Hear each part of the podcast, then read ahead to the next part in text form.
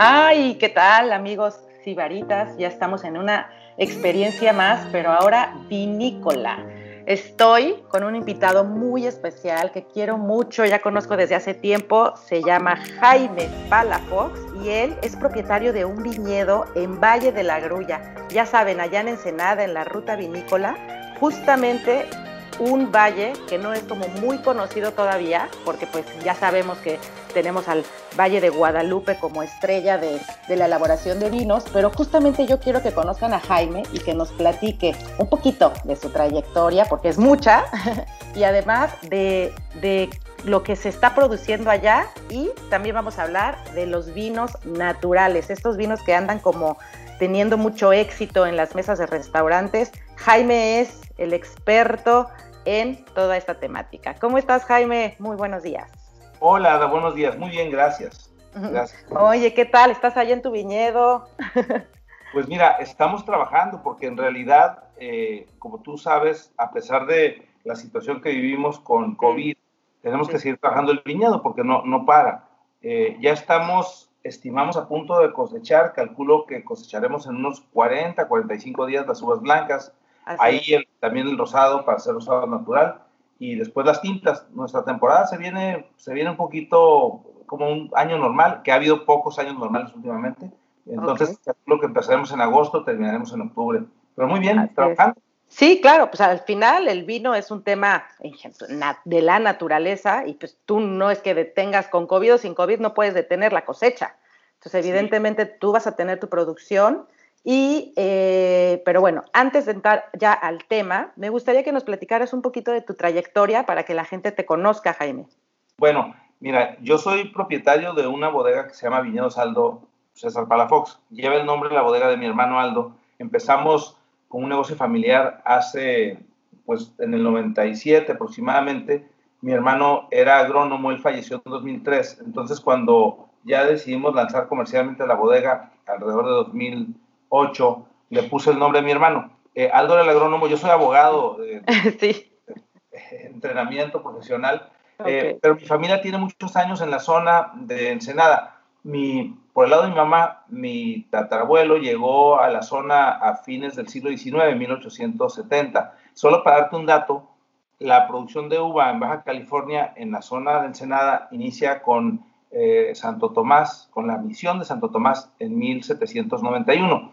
Para cuando mi tatarabuelo llega acá, ya había casi 100 años de, experiencia de producir vino, pero todo era para vino misional, vino de consagración.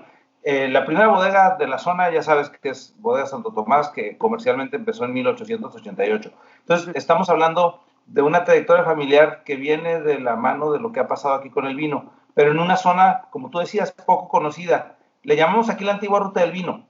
Eh, así le nombramos para, para, distinguir de lo que es emblemático, que es la ruta del vino en Valle Guadalupe, y para que la gente supiera ubicarnos geográficamente en un lugar distinto. Nosotros tenemos, yo me involucré en el proyecto, pues familiarmente, mi hermano en aquellos años, él estaba estudiando en Estados Unidos, en, la Universidad de Texas, y él decidió venirse a Ensenada. Yo también viví en Estados Unidos, trabajé allá muchos años y estudié allá. Y al final de cuentas nos decidió establecerse para hacer una zona que él consideraba increíble para hacer vinos y entramos en el proyecto. Eh, recuperamos una tradición familiar que era de hacer vino para autoconsumo de mis abuelos, de mis abuelos. Okay. Tenemos por ahí fotografías en la página web de, de, una cosecha de 1930 donde está toda la familia y mamá cosechando uvas con los racimos en las manos. O sea, una cosa pues que es poco usual aquí porque Ensenada es un lugar pequeño y con poca gente y hace más de 100 años había menos gente, ¿no? Entonces, eh, pues empezamos a recuperar esa parte. Escogimos una zona que consideramos históricamente era de los mejores lugares para producir uvas en Baja California, que es el Valle de la Grulla. Y, y eso no porque lo decimos nosotros, cuando se establecen las misiones o se ubican los parajes para las misiones de, la zona de Baja California, en aquel momento Justo Sierra, Fray Justo Sierra, viene a hacer un recorrido que va a establecer las misiones al norte de lo que ahora es California o Alta California. Ahí establece las misiones que ahora están en Sonoma y tales lugares, pero identifica estos valles, los identifica por la calidad del agua, por el microclima, y hace una anotación en un libro que edita por Rúa, de hecho. Entonces, eh, ahí distingue las zonas y nuestro principal viñedo está ubicado en, el, en un rancho, si le llamaban, que, con el que le pagaron al último soldado misional de la misión de San Vicente. Eh, entonces le pagaron 39 años de servicio con esta propiedad que se llama el Rancho de la Soledad de la Grulla. El nombre de la grulla se lo puso Fray Juan Crespi en sus anotaciones porque pasó en una época, era abril, y con la grulla es una pequeña garza, es una ave migratoria, en esa zona hay un arroyo, entonces ahí los, las, vieron en ese momento y le pusieron ese nombre. De, ese, de esa época, estoy hablando de 1735, data el nombre del valle. Eh, pero casi nadie lo sabía porque somos pues muy locales y esto lo hemos hecho familiarmente por mucho tiempo, pero pues nada más lo sabemos nosotros hasta cierto punto, ¿no? Y es un, un secreto que no es un secreto localmente, pero es un secreto para nuestro público fuera de Ensenada. Ok. Mencionabas eh, que, bueno, tu valle es, es, especial para el tema de la elaboración del vino. Mencionaste microclima. Sí. Y em, cuáles serían las características eh, por las que tú dices, aquí se puede producir buen vino. Fíjate, bueno, primero no lo digo yo, por ejemplo, la primera vez que vino Guía Peñín, que tú conoces de España, bueno, Carlos, el director de Guía Peñín, y ellos distinguieron que esta es una zona templada. El Valle de la Grulla se ubica al sur de la bahía de Ensenada, como en, línea recta 30 kilómetros, y en la parte del sur de la bahía abre como una cañada que da eh, directamente al valle. Entonces, lo que pasa es que de las 6 de la mañana a las, de las 11 de la mañana, perdón, a las 6 de la tarde, hay, sopla mucho el viento, el viento marino, eso lo refresca mucho. El hecho de que sea templado permite que haya desarrollo de uvas que no se sobremaduran. Entonces, por ejemplo, en 2016, cuando hubo problemas serios con calor en la época de junio, el fin de semana Día del Padre, que alcanzaron algunos viñedos temperaturas de 52 grados centígrados, que se quemaron las uvas Sauvignon Blanc, todas las blancas y hasta las Nebbiolo en muchos valles, aquí no pasó nada. Entonces, en nuestro valle no solo sobrevivieron, nos dieron vinos que tienen en ciertas guías 91 puntos, como es el caso de Marijá. Entonces, tenemos área templada distinta de todos los demás valles. Creo que los otros valles son un poco calientes, lo cual impide, o sea, yo creo que en los vinos nosotros tratamos de privilegiar la acidez. Y si tienes una temperatura templada, pues puedes conservar más la acidez y, y claro, eh, de otra manera, pues elevas el alcohol y pierdes acidez y luego habría que corregir los vinos. Nuestros vinos ADA, ninguno de ellos se corrige. No agregamos ácido tartárico para corregir la vinificación. ¡Wow! Eso es bien importante que lo menciones, la verdad. Oye, el tema de, la temperatura, ¿se lo puedes atribuir al tema de la altura? ¿A qué altura estás? Estamos, estamos más arriba que Guadalupe y más arriba que Santo Tomás. Estamos como a unos 50, 70 metros arriba de Santo Tomás y estamos la cota varía de entre 180 a 220 metros, cuando Santo Tomás debe estar como a 130, y Guadalupe también. Entonces estamos un poco más alto, por un lado. Y por otro lado, esta garganta que abre hacia el Pacífico nos da esa frescura todos los días. Tú has estado en el, en el valle y cuando ves hacia el norte de nuestra, del, barandal de la bodega, se ven unas montañas y en la tarde se ve cómo fluye la brisa marina y como que cae como una cascada sobre la montaña y luego se mete al viñedo, de manera que en las madrugadas el, el viñedo, como tú te recuerdas, tiene muchos encinos en medio y no se ve el viñedo, nada más se ven los encinos, que son altos, son árboles de más de 7 metros de altura, porque se, se, tapa de niebla. Entonces, esa, esa frescura permite que descanse el Esa es la diferencia. Es una, mira, yo, yo siempre he dicho que, que esos, pues esas zonas, el hombre nada más las identificó, pero las hizo Dios, ¿no? Al final de cuentas, Definitivo. O sea, e, esas están ahí. Lo que tenemos que hacer es cuidarlas porque no en todas partes hay este tipo de climas. En, Baja California los niños crecemos sabiendo que el único zona de clima mediterráneo en México son los 300 kilómetros cuadrados alrededor de Ensenada. O sea, no hay otro lugar en el país que tenga ese clima. Claro, tal vez no sé si eso, yo no fui a la primaria fuera de Ensenada, entonces no sé si eso se enseña en el resto del país, pero aquí nos lo dicen todos los días. Es como parte de nuestra naturaleza y nuestra historia. Así es, wow. Por eso es que hacemos buenos vinos. O sea, porque estamos en el lugar correcto, con el clima correcto para hacer buenos vinos, ¿no? Ok. Uvas. ¿Qué uvas estás produciendo actualmente eh, de tu viñedo y de tu, de tu marca, no? Bueno, nosotros también solo hacemos vino con uva propia. Eso también es una cosa extrañísima. Yo creo que no hay más de, híjole, te lo que conté y no llegué ni a 10 bodegas de las ciento y plantas que hay en Baja California que hacen vinos exclusivamente con uva propia. Nosotros sí lo hemos hecho. Eso es un esfuerzo agronómico muy difícil de llevar porque al principio, imagínate, un viñedo requiere, cuando menos, para llegar a un vino requieres ocho años del viñedo, desde incepción, desde que lo plantaste hasta que cosechas, pruebas, es tu primer ensayo. Entonces, estamos hablando mucho tiempo. Nosotros empezamos haciendo, eh, tenemos plantado un poco de Cabernet Sauvignon, eh, después seguimos con Merlot, y entonces tenemos unos ensambles bordaleses al principio. Tenemos una nueva misión que recuperamos un viñedo eh, de, híjole, debe tener más de 60 o 70 años de edad. Tenemos un viñedo pequeñito de Chenin Blanc que tiene más de 50 años. Y en el, a lo largo de este tiempo, porque estamos hablando de pues, casi 20 años de trabajo en el campo, no en, el, no en la vinícola, pero en el campo, eh, estamos, tenemos, te los enumeraría en orden de los blancos, Blanco, empezamos con Chenin Blanc, un poquito de Chardonnay, pero realmente el Chenin Blanc es la uva emblemática blanca de Baja California. Ahora ya, ya es más fácil que la gente lo está probando. Por mucho tiempo se hacía dulce y, pues no sé, yo creo que cansaba un poco, muy abocado, ¿no? Pero está increíble, aguanta muy bien el clima, le, le, fascina la temperatura, le fascina el clima, da rendimientos muy buenos. Blancos. Y aguanta la barrica, perdón que te interrumpa, pero también, hay que mencionar. Sí, sí, bueno, eh, nosotros el marijaje que tenemos cuando lo pruebas como rica de una complejidad increíble. O sea, es, es un vino, pues es un vino para, gente grande, ¿no? Diría yo. Es una locura ese vino. O sea, yo recuerdo, yo no te conocía cuando yo probé ese vino y le dije a mis amigos de la castellana que me lo dieron a probar, Diego, y, y yo, ¿qué onda? ¿Qué es esto? ¿De qué, qué está pasando, Diego? ¿Qué estoy probando? Y, y me dijo, pues Marijá, este viñedo, Palafox. Y dije, lo tengo que conocer. O sea, ahí, a partir de ahí fue que me volví loca con ese vino y acabé yendo a tu viñedo a grabar para, para el programa de tele, ¿no? De, de México Travel Channel. Así nos conocimos. Efectivamente. Así nos conocimos. E, ese es un vino que se fermenta en barrica, el roble francés nuevo, y luego se añeja en barrica un poco de tiempo, eh, unos meses, y luego sale al mercado. Pero bueno, tenemos ese Chenin Blanc en blancos, un poquito de Chardonnay. Eh, luego tenemos la agua misión, que el agua misión tiene una historia increíble. Si quieres, ahorita te cuento un poco más. Me encantaría que nos la cuentes, claro, porque aparte creo que eres tú y Santo Tomás que manejan la uva misión y ya. Sí, exactamente. No, no, y para efectos de rosados, creo que es el único rosado eh, con misión. En México. Bueno, y me voy a atrever a decir en el mundo, porque pues nadie tiene esta uva, lo tienen rosado y además natural. Sí, exactamente. De hecho, eso nos ha, dado nos ha abierto las puertas en Estados Unidos, fíjate. Nosotros, el vino que, que es una producción pequeña que tenemos, pero es el que más empezamos a vender en Estados Unidos porque lo que tú dices, nos dijo hay un, un distribuidor de, de, Estados Unidos, nos decía, mira, es que tiene tres cosas. Es rosado, que a la gente le encanta porque es como la primera copa antes de decidir qué vas a tomar.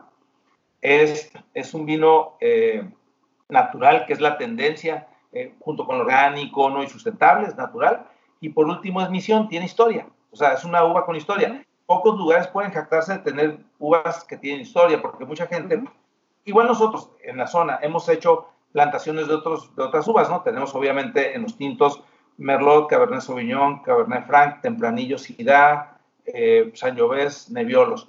Eh, eh, al final de cuentas, eso es porque el mercado vas probando qué es lo que puede funcionar y Baja California es un lugar que es muy funcional casi a todas las uvas. Tal vez diría yo las uvas de más, para más, que requieren más frío, digamos un, un Pinot Noir, pues tal vez no sea más tan fácil en todas partes de Baja California, pero las demás uvas saben bien. Algunas les va mejor el clima que otras, pero en general creo que es un lugar como lo es California, antes Alta California, eh, para, para, casi todas las uvas.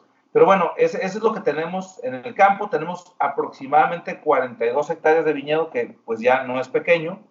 Eh, y son, nosotros lo trabajamos todo el año. Nosotros, yo digo que no, somos, no somos agricultores, somos jardineros, porque cuidamos la misma planta todos los días, entonces la conocemos, de veras, o sea, sabemos, o sea, hasta le pones nombre. Los cambios. ¿Mande? Ya hasta le pusiste nombre a tus plantitas. Pues es que sí, sabemos en cada cuadro cómo se comportó el año pasado y el antepasado, qué le está pasando este año. A veces decidimos cosechar secciones dentro de un cuadro que ya maduraron antes porque está en una parte más honda, porque hubo más agua ese año, porque hubo más calor, o sea, es decir, eh, por eso es que, mira, nosotros diría que nos distingue otra cosa también. Hacemos vinos de terruño. O sea, el terruño no es nada más la tierra, es el clima y es la persona que trabaja en el campo. Nosotros, como no, no corregimos vinos, entonces hacemos vinos que reflejan la añada. Eh, eso es bien difícil y de hecho tuvimos, Lulú Martínez Ojeda, que es nuestra enóloga, lo platicamos y hasta nos reímos y ya lo decimos públicamente en pláticas. Cuando hicimos algunos cambios para enfocarnos en vinos de terruño hace pocos años, porque ella empezó a trabajar con nosotros en 2016. ¿Sigue Lulú en el proyecto? ¿Lulú sigue siendo tu enóloga? claro que sí, es mi amiga y la quiero mucho además. Y aparte es, familiar, ¿no? Bueno, es que somos familias muy viejas de aquí de la zona. Su abuelo y mi papá eran grandes amigos y su abuelo era gran amigo mío y una persona reconocidísima en la ciudad de Ensenada, de las familias más antiguas. Te digo, no éramos muchos, ¿no? Pero además eh, pues nos llama muy bien. Yo, yo la verdad quiero mucho. hombre, yo la admiro muchísimo. Es una locura sus vinos. Todo lo que hace, de verdad, tiene el toque de Midas. Es que en serio trabaja, o sea, con una creatividad y con una pasión que se nota en cada uno de los vinos que hace Lulú. Ahí me la saluda. Yo creo que Lulú marca un hito, va a marcar un hito en la viticultura mexicana. O sea, ya lo está haciendo, pero mucha gente todavía no se da cuenta. Pues bueno, mira, trabajando con ella hemos hecho, logrado estos vinos de terruño, que lo que significa, nos encontramos, te decía, con nuestro equipo comercial, tenemos ya en el mercado trabajando con la castellana específicamente casi ocho años, y, han hecho muy buen trabajo, y hemos crecido los volúmenes de venta y todo muy bien, pero de repente decimos, oye, Vamos a entrar al vino de terruño, vamos a enfocarnos un poco más en lo que hacemos. Yo busqué a Lulú en Francia antes de que ella viniera a México. Busqué a que me recomendaran a alguien que trabajara y fuera un experto en el tema organoléptico. Y, curiosamente me mandaron un correo electrónico con un currículum de alguien en Senado, imagínate. Estoy hablando del 2003, 2014. Sí. Entonces, cuando empezamos, vamos a ver, no podemos hacer vinos de fórmula. O sea, yo creo que es algo que el mercado mexicano debe aprender hay cosas que nosotros debemos darle y cosas que el mercado debe aprender. Y una cosa es que si tú esperas que el vino sepa igual cada vez, pues tal vez sea una Coca-Cola, ¿no? O sea, sabes partes o una Big Mac. Bueno, los vinos no son ni Big Mac ni Coca, son Me encanta que, lo digas.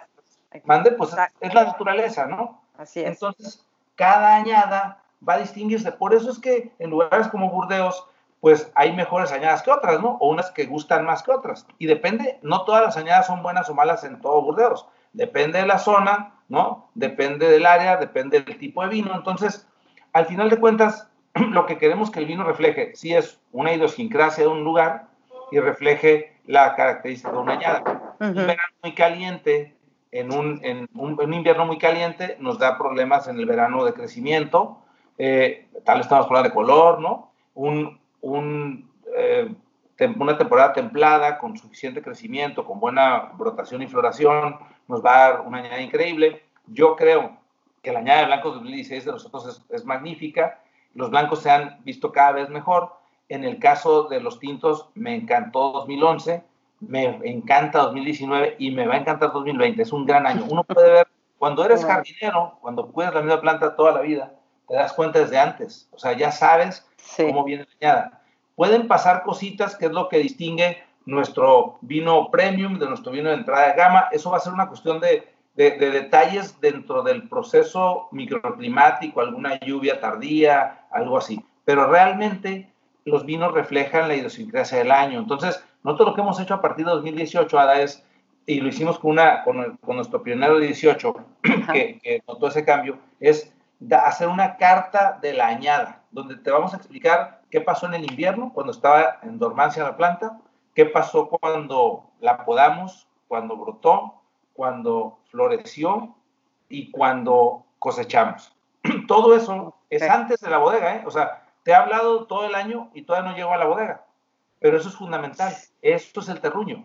Y después, ¿qué hicimos en la bodega? Eh, en condiciones de lo que nos entregó la naturaleza. Entonces, ese es el vino de terruño. Yo creo que eso nos distingue muchísimo y se hace muy poco en México, eh, pero creo que ese es el futuro de, lo que nos da valor a nuestra tierra. No, hacemos, no podemos ser vino de granel, no podemos ser vino en volúmenes enormes, pero podemos ser muy buen vino y con precios razonables también. ¿eh? O sea, no estamos hablando, yo, yo tengo una filosofía que luego por ahí espero me copie mucha gente y que es que yo siempre, yo empecé a tomar vino pues cuando era joven y estaba siendo estudiante, siempre pensé que dos botellas de vino son más divertidas que una.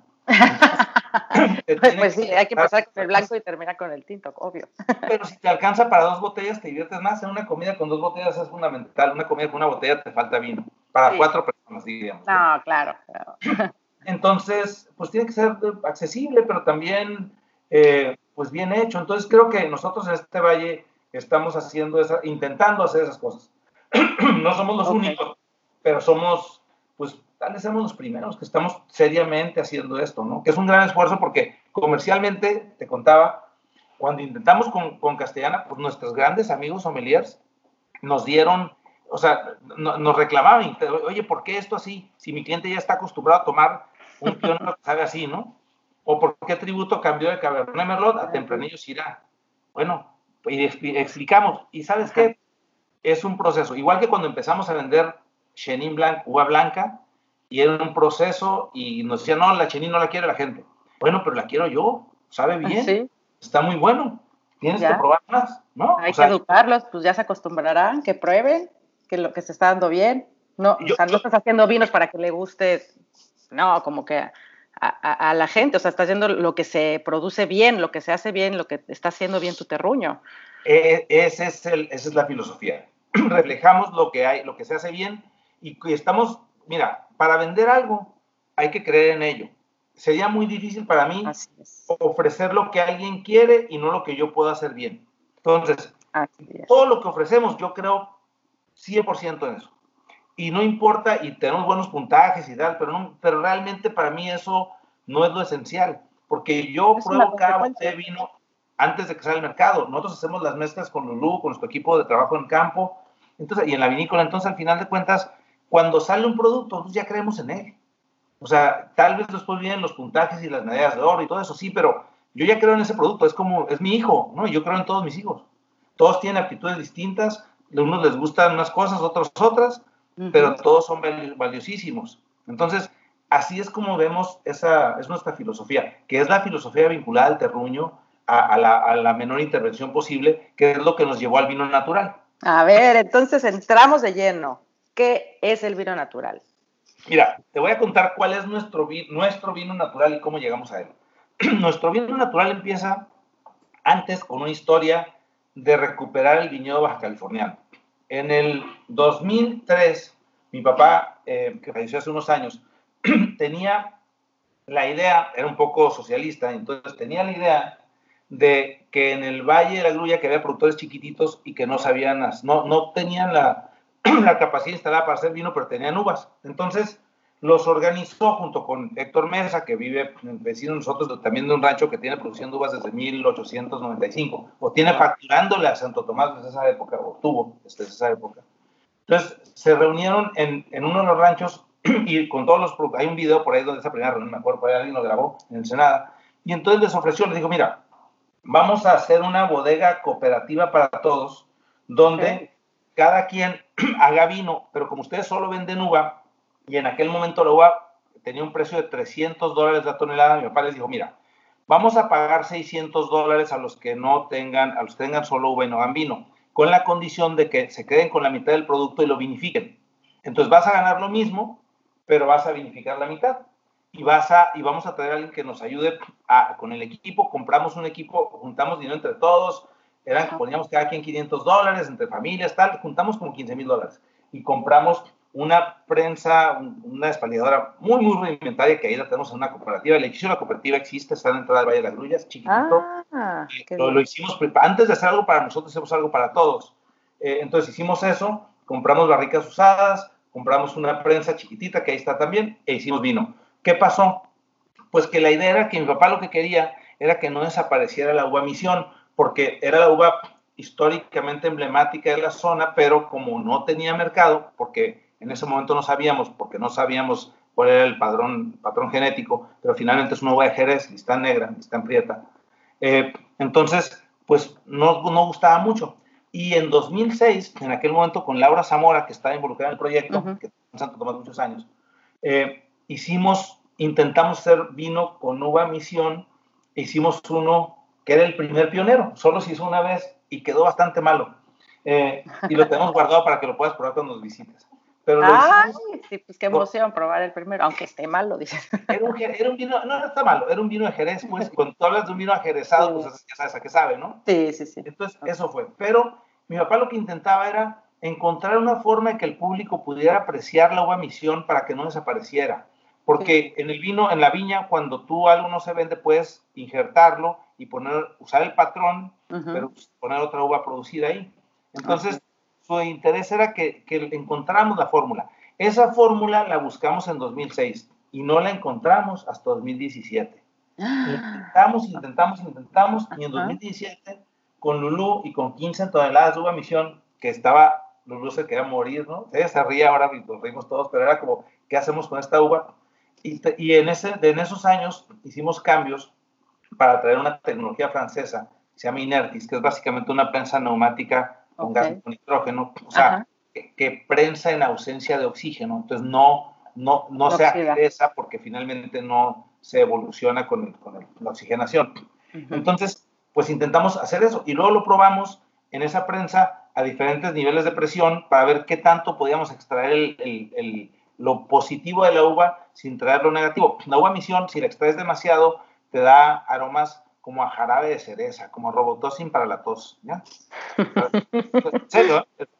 las pieles tienen ese, sabor así raro. Entonces, pero lo logramos extraer y dijimos, ah, caray, a esta presión, con este equipo, con este esfuerzo, está muy bueno. Y luego dijimos, bueno, si ya lo hicimos así y es un viñedo con cero intervención, con muchísimos años, sin fertilización, o sea, un viñedo orgánico, no certificado porque no lo certificado, pero nadie, nadie más que Dios había intervenido en él y la naturaleza durante muchos años.